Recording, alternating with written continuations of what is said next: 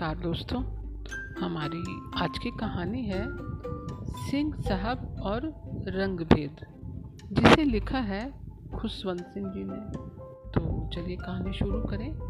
सिंह साहब और रंग भेद अगर मुझसे पूछो तो मैं कहूँगा कि हमारे मुल्क के लोग ही दोषी होते हैं। मिस्टर सिंह ने अपनी चमकती दाढ़ी सहलाते हुए रंग भेद का जो भी मामला भीतर से देखो, गलती किसी न किसी हिंदुस्तानी की ही होती है। सिंह साहब इस मुल्क में दो हफ़्ते पहले ही आए थे, लेकिन उन्होंने यहाँ के लोगों के बारे में काफ़ी जानकारी हासिल कर ली थी और रंग भेद की समस्या का गहराई से विश्लेषण कर लिया था। अब यह बोर्डिंग हाउस की समस्या ही तो है, वह कहने लगे, मैंने कई देखे हैं जो काले लोगों को रखते ही नहीं। मैंने उनकी मालकिनों से इस बारे में पूछा। उनसे परिचय कर लेने के बाद। हमेशा इसकी वजह उनका गलत व्यवहार ही होता है। हमारे लड़के स्त्रियों के खाना लेने से पहले ही अपने हाथ मेज पर फैला देते हैं और हमेशा भर भर डकारते रहते हैं। लेबेटरी पर उकड़ू बैठते हैं और सब गंदा कर देते हैं। नहाते वक्त बाथरूम में टप में धीरे से लेटने की जगह लोटे से पानी चारों तरफ़ फैलाते हैं। इन बातों से बदमगजी होती है और बदमजगी से पूर्वाग्रह पनपता है। हमारे लोगों को मुल्क छोड़ने से पहले मैनर सिखाने चाहिए। आप क्या कहते हैं? सब लोग सहमत थे। सिंह सहमत से असहमत हुआ ही नहीं जा सकता था।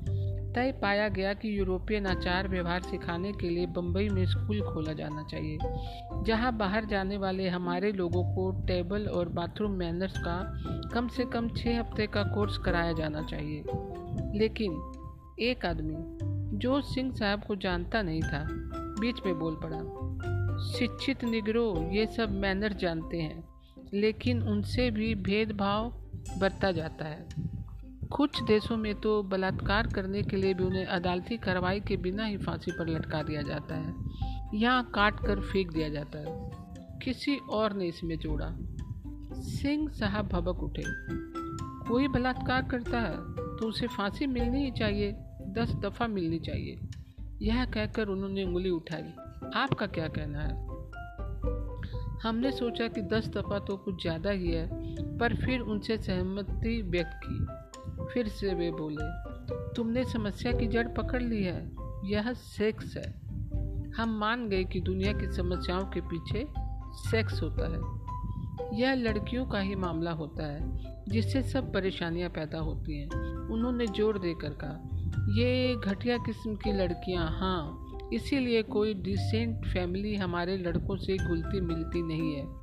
हमें अपने लिए, अपने देश से ही लड़कियों, लड़कियाँ ले आनी चाहिए। यह हंसने की बात नहीं है। मैं गंभीरता से कह रहा हूँ, हमारे लड़के यहाँ आते हैं और लड़कियों पर भूखे कुत्तों की तरह नज़र डालते हैं। मैं ऐसे बहुत से लोगों को जानता हूँ, जो गए गए तो पढ़ाई करने, लेकिन सिर्फ़ एलएलडी लेकर लौटे। यह एलएलडी क्या है, जानते हो? जानते हैं, कहने का मतलब ही नहीं था। सिंह साहब यह मज़ाक दोबारा बताएँगे। पुराने घिसे पिटे मजाकों को बार बार कहने में जैसे वे उन्हीं ने गड़े हों। उनका कोई सानी नहीं था। नहीं जानते क्या है, क्या होता है एलएलडी उन्होंने जोश में भर कर कहा तो जान लो, बड़े मज़ेदार बात है बहुत ज़्यादा मज़ेदार। उन्होंने अपनी तोन से हाथ बाँध दिए और कुर्सी पर तनक कर बैठ गए। एक बंदे ने विदेशी यूनिवर्सिटी में पाँच साल बिताए, लेकिन हासिल की सिर्फ़ बीवी। जब वे साहब घर लौटे तो वालिद साहब ने पूछा, क्या करके आए हो? तो उन्होंने जवाब दिया, L L D. L L D? यह क्या बोला है? वालिद साहब पूछते हैं। तो लड़का अपनी बीबी को सामने पेश कर देता है। यह है मेरी L L D. My landlady ज डॉटर। ही ही ही। मज़ा आया ना? यह कहकर सिंह साहब ने अपना दाया हाथ आगे बढ़ाया, जिससे सबने एक एक करके जोड़ा। यह दिखाने के लिए कि उनका मज़ाक बड़ा शानदार था। वे खुद अपनी जांघों पर हाथ मार मार कर तब तक हँसते रहे जब तक कि आँखों से आँसू नहीं निकल गए। सिंह साहब ने आँसू पोछे और सहज हुए।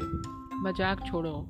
और हाथ हिलाकर जैसे हँसी को परे हटाकर बोले, इस बारे में मैं हम, हमें कुछ करना ज़रूर चाहिए। इसके बाद अंगूठा ऊपर उठाकर इस तरह बोलने लगे जैसे भीड़ के सामने भाषण दे रहे हो। जैसा मैं उस दिन छात्रों के एक दल से कह रहा था, हम सब अपने देश के राजदूतों की तरह हैं। हमें राजदूतों की तरह ही व्यवहार भी करना चाहिए।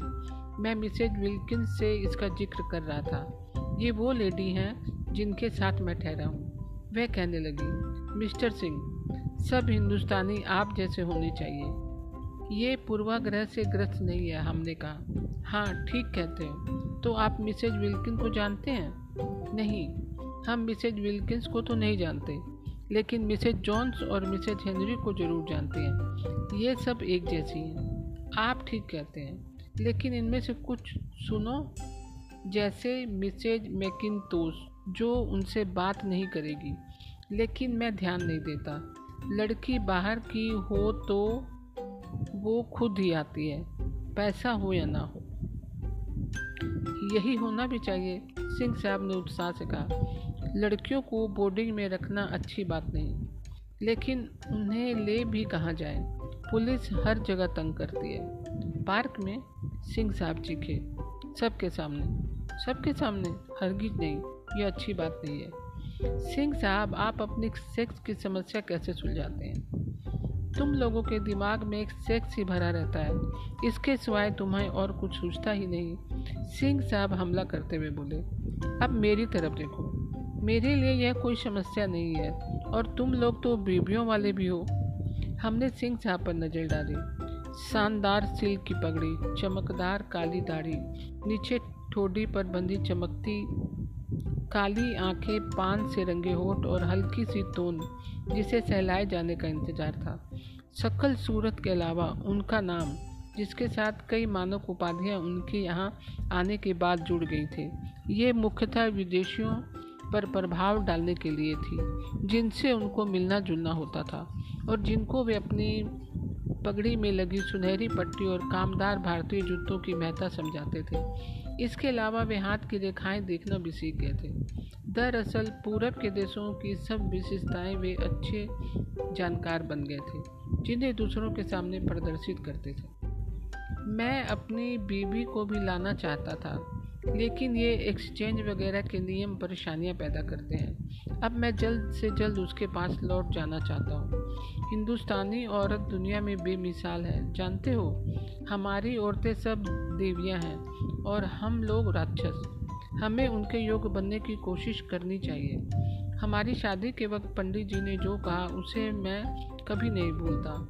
आज से तुम पत्नी के अलावा और सब औरतों को अपनी माँ, बहन और बेटियाँ समझोगे। मैं इसे हमेशा दिमाग में रखता हूँ। आपको भी यही करना चाहिए। हमें उनकी उम्र के हिसाब से यही सब कहकर बुलाना चाहिए। मैं अपनी उम्र की सब औरतों को बहन ही कहता हूँ। एक दफ़ा आप किसी औरत को बहन कह दें तो फिर आप उसके साथ कुछ गलत नहीं करेंगे ना? है ना? हम तो कर सकते हैं, खैर। क्या यह सोच एक प्रकार की चेरिटेटिव बेल्ट अस्तित्व के लिए रक्षा कवच है? यह क्या होती है? मैं नहीं जानता। लेकिन आप कोशिश करके तो देखो, नतीजा अच्छा ही होगा। सिंह साहब अपनी राजदूती मिशन का संदेश देकर चले गए। जो जाति भेद और रंग भेद वगैरह सब तरह की दीवारों को तोड़ फोड़ कर गिराने वाला था। हमने सिंह साहब के माँ, बहन, बेटी के टुकड़ों में बांट कर व्यवहार करने का फैसला किया। हमने प्लीज़ और थैंक यू कहना भी शुरू कर दिया। खाने की मेज पर पहले हाथ पढ़ाना बंद कर दिया, डकारना बंद कर दिया। लेबोरेटरी की सीटों पर आराम कुर्सी की तरह बैठने लगे। पानी की जगह टॉयलेट पेपर इस्तेमाल करने लगे। लंबे टब टब में लेट कर अपनी गंदगी से घिरे नहाने लगे। यह सब रंग भेद को ख़त्म करने के लिए था। कुछ महीनों बाद ऐसा हुआ कि हम समुद्र के किनारे एक बड़े शानदार होटल में ठहरे। यह अपने आप में एक पूरा शहर था। दर्जन भर lounge dining room beauty parlour दवा की दुकानें, किताब घर क्रोमियम तथा शीशे के चारों तरफ़ फैले बरांडे, छतें वगैरह। इसके अलावा बहुत सारी लिफ्ट थी, जो दिन रात चलती रहती थी।